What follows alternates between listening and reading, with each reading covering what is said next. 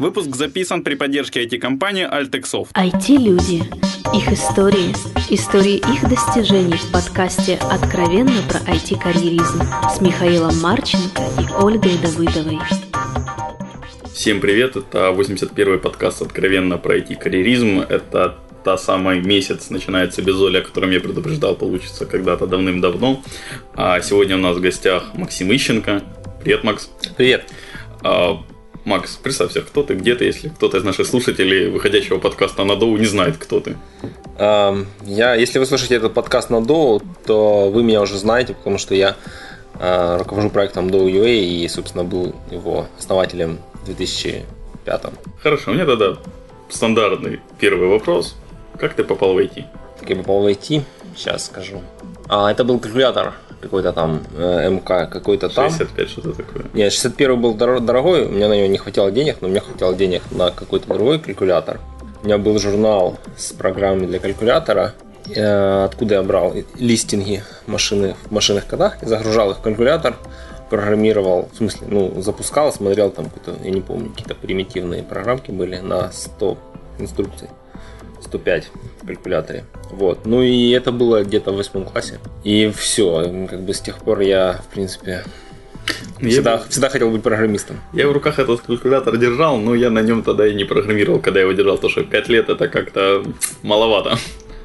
Ну вот да, ну то есть я не знаю, мне как бы, а, как, как только я как только я узнал о существовании программируемых калькуляторов, и как только я там запустил первую программу, мне это так понравилось, ну, в принципе.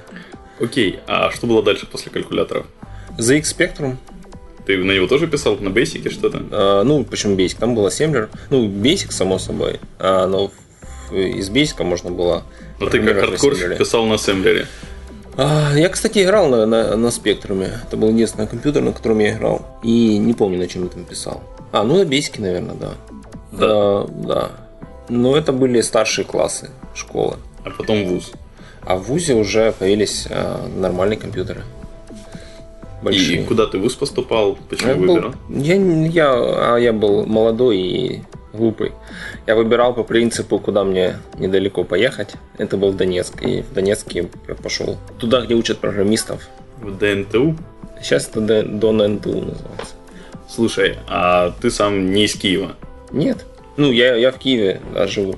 Да, а, то есть ты где-то из Донецка или из-под Донецка? Из-под Донецка. Из-под Донецка. Прикольно, интересная такая судьбинушка тебя позакидывала. А, хорошо. Слушай, читая твой линкединовский профиль, так удивился, у тебя первая работа и сразу senior девелопер, это как?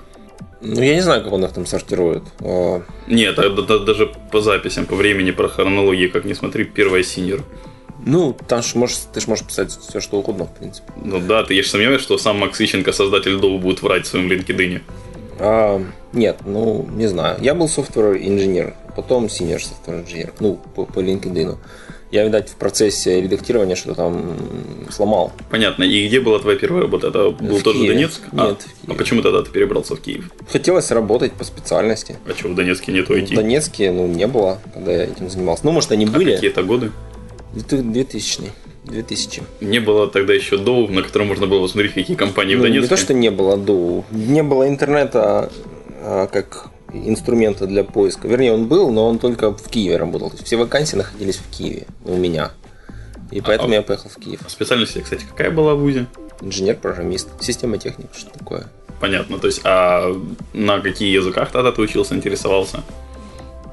На, к выпуску C, C, просто, питон. Вот у вас даже в ВУЗе уже был питон, но для этого Не, ну у нас и плюсов не было нормальных. То есть мы все учили сами. Я люблю свои родные херы. Не, ну я как бы, ну при чем тут? Э, ну, то есть можно ругать наш вуз за много, но то есть, я не ожидаю, что они меня научат там, языкам программирования. Это можно и саму сделать. А чего дал тебе вуз тогда, кстати? Съездили в походы в Крым, в гости в Харьков к знакомым э, одноклассницам. То есть, в принципе, хорошо провели время. Ну, в гости к одноклассницам это по-любому лучше, чем в гости к одноклассникам. Особенно в студенческие годы. А, хорошо, дальше у тебя было, ну, давай, не дальше все же, а про сеньоры и софтвер инженера. Как это искать, вот когда нет интернета, толком работу, находясь в Донецке, в Киеве? То есть это ты приезжал, Не, ну я, я запостил свое резюме куда-то на какие-то... Тогда был сайт Ajob. Ajob Kiev.ua. Еще какой-то был. Было два. И работа, по-моему, появилась. Я туда запостил и разослал резюме на те вакансии, которые там я нашел, там, типа десяток вакансий. И уехал я, по-моему, в Крым. Потом в каком-то интернет-кафе проверил почту. Меня пригласили на собеседование. Ну, я купил билет и приехал на собеседование. Вот на, в одну компанию сразу в нее устроился. Да, я- меня сразу туда взяли и сказали, в понедельник приходи на работу. Я пошел, снял квартиру, тогда это стоило 45 долларов. То есть у меня было 100 долларов, я заплатил как раз за два месяца. Эм, И потом я пришел в понедельник, но мне сказали, извини, чувак, короче, что-то мы передумали. Поэтому Красавцы. э, нам пока не нужен, не нужен. А это была, это была не IT-компания, это были какие-то провайдеры или что такое. Им нужны были чувак, который будет писать скрипты. Так что хорошо, что меня туда не взяли. И я, ну, я уже за квартиру заплатил. Ну, Два поэтому- месяца уже все равно живешь в Киеве. Поэтому я искал работу и нашел другую. Ну, туда, куда меня взяли. Ну, тоже аналогичным способом. То есть работа, сайты, резюме, вакансии, рассылка. Ну, ну, сайты для работы, да, вот те два. Помнишь свое, кстати, первое собеседование? Просто я вот вспоминаю свои первые, но это уже был у меня, я все же, сори, чуть моложе тебя, в 2006-2007 году у меня были первые собеседования. Там уже как-то был больше поток. Ну, я не знаю. По-моему, я, конечно, могу ошибаться, но мне кажется, первое собеседование вел Мишка Горчак, который у нас на сайте э, на Доу есть там в э, форуме, он там активно участвует. Может быть, он вел второе собеседование, ну, в эту компанию в любом случае. То есть я смутно помню, но я помню, что их поразило то, что я знал Linux, а их так, тогда это никто не знал. Вот, я там приукрасил свои работы. Ну как приукрасил? То есть оно у меня было, но оно нигде не использовалось. То есть я там писал какие-то микропрограммки. Но, но они под Linux, и они были сетевые. То есть, в принципе, то, что там было нужно. Поэтому, а, учитывая, что в компании были не супер зарплаты, им тоже ну, сложно было там перебирать. Поэтому меня взяли. То есть это, получается, ты выбирал между компаниями или компании выбирали тебя как-то? Я, я ни- ничего не выбирал. То есть я, я куда меня взяли в первую компанию, туда я и пошел работать. То есть у меня не было там десятка вариантов. Понятно. А как опыт в компании, что тебе помогало расти? То есть ты все же из от джуна до за senior а достал за сколько? За Ну, года как, три? как, как все, как все, не надо, я как все. 23-летний senior? Да, 23-летний senior. Ну, у нас были интересные проекты. То есть компания специфическая. То есть мы работали, у нас был заказчик украинский, Укрзалізниця. И это... Небольшая компания такая, украинская, да? Ну, у них, кстати, много интересных проектов. То есть, например, там программка, которую мы делали вдвоем, она переводила все билеты по всей Украине на украинский язык, потому что система, которая написана для продажи билетов, она написана в Советском Союзе, ей 20-40 лет, и она вообще не знает, что бывает украинский язык. Соответственно, на ходу между терминалом и сервером стоял специальный софт, который методом Google Translate тупо переводил слова э, на украинский. Ну, прикол был в том, что ни у кого не было спецификации, и никто не знал, какие бывают билеты, а там, ну, кроме обычных билетов, бывают всякие специальные брони, и тогда появляются какие-то интересные слова. Но и ни у кого не было списка этих слов. Поэтому там была система, которая как бы расширяла словарь ну, новыми словами, они добавлялись, и потом следующий билет уже печатался с переводом. Ну, Обучаемая практически. ну, как бы не, ну, вручную они добавлялись, но тем не менее. То есть помогало то, что было мало людей, много работы, и, в принципе, с самого начала у меня были какие-то свои проекты, ну, в плане.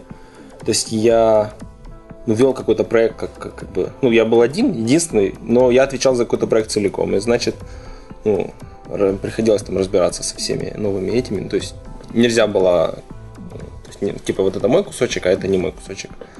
Ну, и, и это, это помогло. Что-то мне вспом... вспом- придумалась такая фраза «обджобывайте да обрячите». Без комментариев. Хорошо, Макс. Окей, э, вот тебя как-то...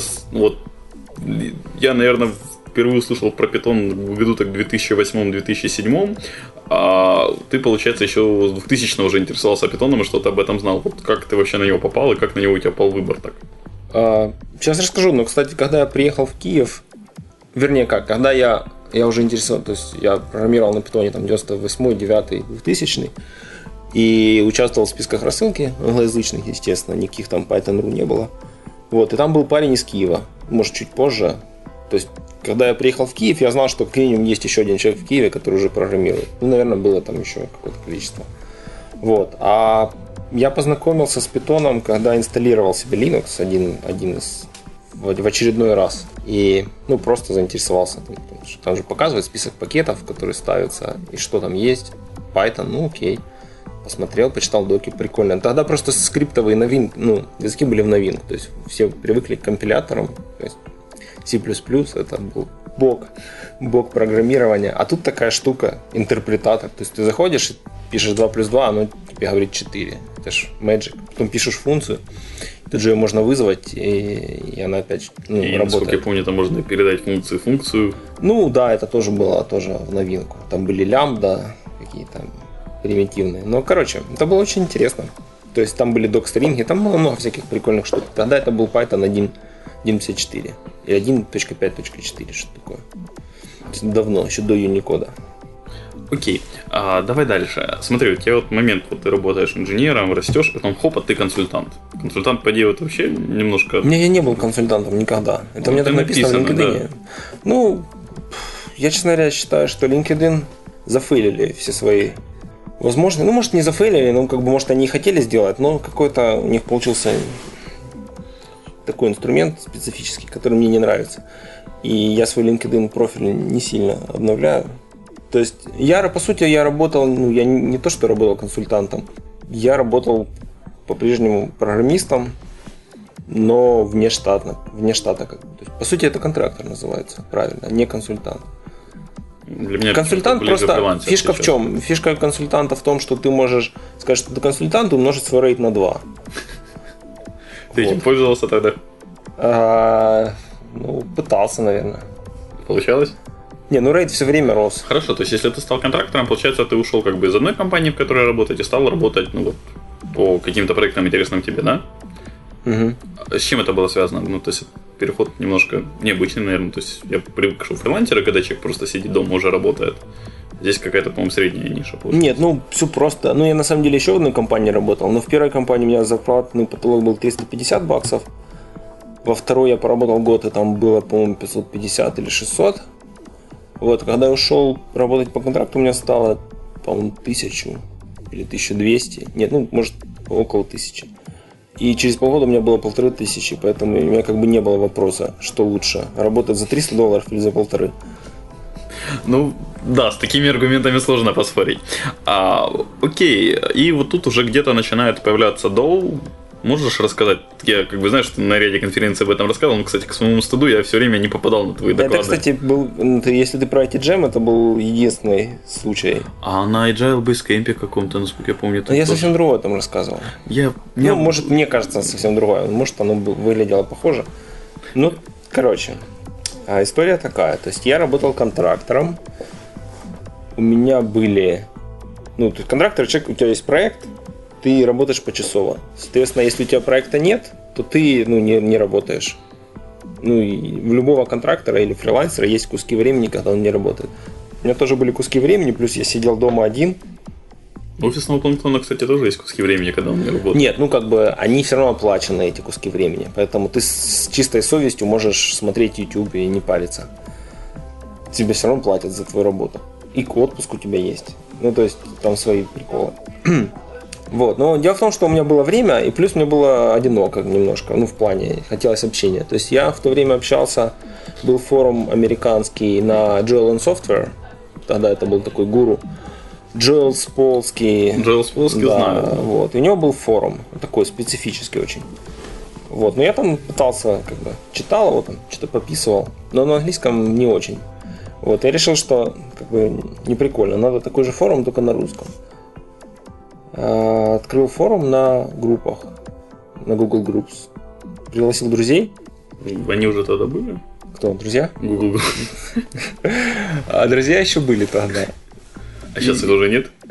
Там, сейчас еще больше. Просто говоришь, еще были. Okay. А Google Groups ему сто лет в обед. То есть, на самом деле, Google купил э, сервис, который занимался не с группами, вместе с архивом. И когда они это все проиндексировали, и там открыли архив э, юзнетовский, то там, например, были письма, там первое письмо с анонсом э, Мозаика, который написал Марк не мозаик, а этого браузера, который... Там, мозаик. Мозаик. О, Ну, Один из первых браузеров был мозаик. Ну да, я не помню, как, э, короче. То есть там были очень интересные письма там из, из конца 80-х. Там, когда Linux там спорил с Тененбаумом в какой-то там рассылке, что Minix говно, а Linux лучше. То есть там было много интересного в архивах. Да, то есть Google группы уже были давно к тому времени. То есть у них был такой простенький интерфейс. И У них и сейчас он простенький. Он такой, да. Вот, то есть мы сделали, то есть я сделал группу рассылки, и чтобы рекламировать, туда приглашать больше девелоперов, я сделал еще сайтик Developers.ru, на котором типа такая была кнопка. Подключайтесь к общению и адрес э, списка рассылки. Подключайтесь к общению, мне скучно.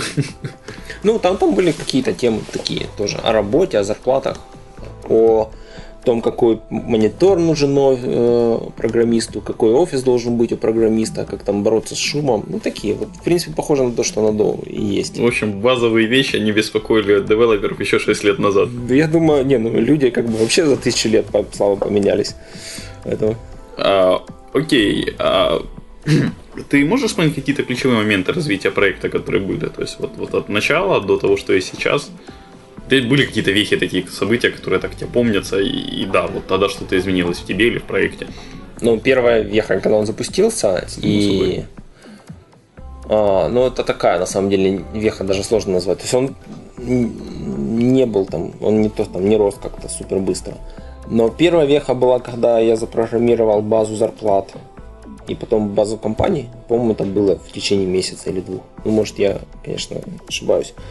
Ну, то есть, когда появилась возможность рассказать анонимно о своей зарплате, посмотреть, что говорят другие в разбивке там по языкам, по городам, и появилась возможность оставлять отзывы на компании. Вот это тот момент, когда на Доу появились, ну вообще там вот, появились люди, которых я не знал. То есть, то есть не, не тех, кого я пригласил, а люди, которые узнали, что где-то в интернете есть сайт, где можно узнать, сколько просить денег на собеседовании. Вот это круто. И тогда они уже на как бы типа вирусный эффект, когда тогда они уже приглашали, ну в смысле рассказывали об этом кому-то, и появились какие-то люди, которых никто не знал. Ну, я не знал, не, не, не знакомые наших знакомых, а какие-то совсем новые девелоперы. Это была первая веха, а вторая веха была, когда у нас, э, когда вместо меня одного появилось еще два человека, то есть нас трое появилось. Появился Сережа, наш администратор вечный, он и сейчас там есть, который мне, а, собственно, помогал с программированием, сверсткой и JavaScript, дизайнами.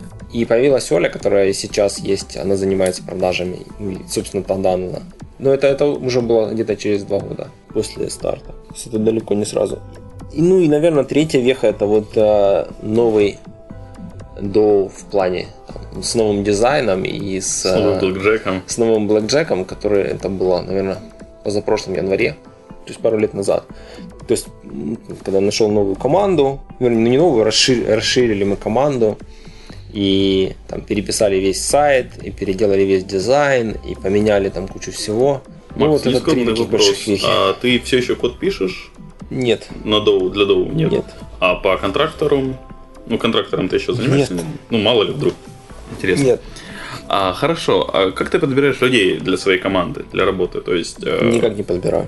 то есть они приходят, и ты с ними Приходят и работаешь? уходят. Ну, ну, во-первых, у нас там не так много людей, с которыми работал на Доу вообще за все время. Ну, у вас сейчас работает, по идее, человек 6 примерно. Ну, может, меньше. А во-вторых, я не знаю. Ну, то есть я, я, я за всю жизнь провел три собеседования, может быть, поэтому я никак людей не подбираю. Ну, то есть смотрю, с кем мне нравится работать, а с кем не нравится. Понятно, прикольно. Я думал, у тебя что-нибудь более хитрое будет с учетом всей... Кстати, вот так, Ну, вот это нужно вот такие вопросы задавать каким-нибудь менеджерам, тем лидам, не знаю. основателям проектов. Те, которые, те, которые, ну, у нас маленькая команда, и она мало менялась. То есть Оля работает, и Сережа тут работают, то есть мы вместе работаем уже лет пять, наверное. Макс, кстати, вот такой нескромный вопрос. А, Ты упоминал анонимность, анонимные зарплаты, анонимные, ну, отзывы анонимные, по-моему, делать нельзя сейчас. Не знаю, было, может... Сейчас нет, было можно, а потом закрыли, сейчас нет. Вот мне стало интересно. Наверняка ряд компаний хотели бы купить базу неанонимных отзывов и неанонимных зарплат. В смысле, базу не анонимную. Ну вот, если человек записался, зарплату, да, ты в статистике не учитываешь с его именем, но было бы очень ряд компаний с удовольствием бы купили именно поименных, что у кого, кто, сколько Какая у получит. кого зарплата? Ну да. Ну, мне Вот. кажется, Я это, думаю, это... это бы упростило, допустим, хантинг, чтобы Ну, переманить ребята, человека. то есть я скажу твоим слушателям, может кто-то питает такие же иллюзии, как ты, компании очень хорошо знают, какие зарплаты в каких компаниях, потому что, ну, особенно крупные, да, то есть там каждый день происходит там 30 собеседований, и на каждом собеседовании кандидат говорит, вот я работаю там-то, а я получаю столько-то, а хочу столько-то. Поэтому, что касается зарплат, то у компаний, у HR очень хорошая картинка, ну, какие зарплаты, откуда люди уходят. То есть, на самом деле, если хочется понять, что в городе происходит, какие компании там э, фейлятся, а какие растут, то лучше всего со знакомым HR поговорить, она скажет, откуда люди бегут и как бы и куда они идут и, и что хотят. То есть, ну, зарплата это вообще не, не секрет. То есть только для программистов это секрет. Собственно, поэтому мы сделали э, эту базу. Окей, супер. Ну и, и мне один миф развеял, походу. А, было ли желание когда-нибудь бросить доу? Или сколько раз, судя по твоему смеху? Ну, то есть, я не знаю, э, как, как ответить на такой вопрос. Честно. Ну, что значит бросить? Это же не корова, которую надо куда-то вести. То есть, да неважно, что я делаю, доу все равно каким-то образом существует. Я просто помню, года два-три назад у тебя были твиты, что ты хочешь продать проект. Ну, было, да, но это, это сложно. То есть я не могу, не, не могу ее продать, не мог его продать никому из компаний айтишных, иначе это бы потеряло, как бы, ну, это все равно, что просто его закрыть. То есть это бессмысленная затея. Хотя думаю, наши компании не настолько глупые, чтобы его купить. Может, какому-то из новостных порталов. Вот. Но а кому-то еще, ну, то есть я не знаю. То есть, видимо, не так сильно я хотел, чтобы заниматься этим активно. Окей. А дальше у тебя упоминается в твоем нелюбимом LinkedIn, что ты где-то там вот в период, когда уже доу хорошо так пошло, запаровозило, а ты начал работать над проектом «Все СТО». Точнее, создал его. А, Мы с Сережей, да, вот с которым мы работаем на Доу, я ему предложил сделать еще один проект, похожий, только для автосервисов. С, я как раз купил машину и решил, что вот Прочувствовал проблему. Да, почему нельзя понять, какое из того хорошее, какое плохое? Давай мы сейчас сделаем сайт с отзывами, и сразу все будет понятно, и он куча, кру- круто заработает, и я буду знать, где чинить свою машину. Мы еще поднимем кучу бабла. Не, ну деньги, денег мы не собирались них поднимать, то есть там расходов никаких не было, кроме нашего времени на программирование, поэтому, ну, мне казалось, что он очень быстро там пойдет и там раскрутится. и- И как получилось? Не, У меня просто машины нет, я не, в не этом сервисе получилось, узнал. ничего не получилось, хотя в итоге мы его продали даже. В итоге у нас был, а, у нас был партнер в России, который развивал, то есть мы запустили несколько версий для разных стран. Была версия для России, и был парень из Новосибирска, Артем, который сказал, что он хочет его развивать в России. Мы сказали, ну развивай, то есть там, типа, мы тебе, тебе долю дадим, а ты занимайся. Вот, и он его активно развивал, но потом он тоже как-то подустал. Вот. Но зато потом нашлись какие-то ребята, которые захотели его купить. К тому моменту я уже совсем подустал и сказал, Артем, забирай его целиком, только оставь мне кусочек и делай, что хочешь. Вот, то есть как бы уже э, проект принадлежал не нам, этому парню. Вот, и он его продал недорого э, украинским каким-то инвесторам. Ну, не инвесторам, а кому-то. Обратно в. Украину, это прикольно. Да, он, он- то есть он прилетал из Новосибирска, приезжал сюда, подписывал документы, мы там отдали, у нас была торговая марка, то есть права на код, права на сайт, да, отдали, и вот он до сих пор же работает, даже в Гугле находится периодически, но он не, не, не сработал в том плане, как мы хотели. Окей, тогда дальше вот есть такая, я, я все же считаю довольно большой вехой тебя, как человека, как DOU, не знаю, как правильно, Profit Show. Как, когда, зачем появилось? Какие сложности, приколы? Ну, это хобби мое. То есть, ну, то есть, есть только люди, которые занимаются, там, марки собирают или катаются на велике. Я бы тоже хотел кататься на велике, но, но мне нравится записывать интервью с этими чуваками. Так как ты сам записываешь интервью, ты, Да должен, не. ты должен меня понимать. А интервью это прикольно тем, что, во-первых, это хороший повод пообщаться с кем-то. То есть просто приходишь и говоришь кому-то, там, я не знаю, Сигаловичу из Яндекса, а давай мы с тобой посидим час, потрындим. Но он так скажет, да не, чувак, извини, у меня куча дел. А когда ты ему говоришь, давай мы с тобой запишем интервью, для этого придется час посидеть, потрындеть. То это уже совсем другое дело, особенно если у тебя есть какая-то аудитория, да, целевая. Ну вот, поэтому Я записываю их, потому что мне интересно. Ну, собственно, все. Такая история. Началось это, не знаю, год назад или может Чуть больше, мне кажется. Ну, оно, оно как бы оно с перерывами. То есть я записывал, потом бросил. Сейчас вот у меня опять обострение. Я начал записывать активно. Ну да, то у тебя было где-то раз в полтора месяца, а сейчас у тебя чуть ли не раз в неделю. Ну, ну план делать сейчас раз в неделю, то есть каждую пятницу. Я просто к тому, что делать видео подкаст, вот ты как правильно сказал, я делаю интервью, надо понимать, что это в разы тяжелее. Поэтому вот почему. Ну, зато оно в разы интереснее, потому что люди, они запрограммированы на то, чтобы. Ну, то есть эволюция, в процессе эволюции ты когда люди, которые плохо понимали э, обстановку и оценивали настроение окружающих, их съели, убили, там, короче, они вымерли. То есть люди, которые живут сейчас, потомки тех, да, они хорошо могут различать настроение человека. Для этого его нужно видеть. Вот а, в аудиоподкасте этого нет, а в видео есть. Ну, как бы там еще нужно его сделать нормально, чтобы был крупный план и так далее. Красивый но это совсем, монтаж, все да, такое. Но это, ну, это совсем другой Визаж. уровень. Это, ну, как бы, мне гораздо интереснее на видео смотреть. Вот. Окей, а где вы, кстати, обычно пишете? То есть я видел там несколько раз в парке. Ой. Ну, в процессе. Мы хотим оборудовать стационарную студию в Киеве. Э, но учитывая, что я хочу, собираюсь еще ездить за интересными людьми, охотиться ну, дальше, чем Киев, то как бы разные выпуски. Вот в Таллине мы писали в отеле, мы писали в coworking space е, на улице писали, где мы только не писали. Ну, вот я буду в следующий раз не знаю, где в Хельсинки писать, точнее через раз получится. Ну в Хельсинки я тебе могу сказать. Я, скорее всего, буду писать у брата на квартире, но в принципе, спасибо за совет. Этот, а, хорошо, есть план на какое-то развитие дальнейшего Profit Show? Мне почему-то показалось, что ну, вполне могло получиться нормальное ТВ-шоу в плане, что и на телек тоже. Темы как бы интересные, актуальные и все такое. Ну, я как бы, вот мы сделали последнее, на прошлой неделе у нас была запись Тигибка с Викторией, не Сергеем, которая возглавляет это фонд венчурный и конференция у них по стартапам. EDC. Да. И вот. И потом просто анализировал я, что такое.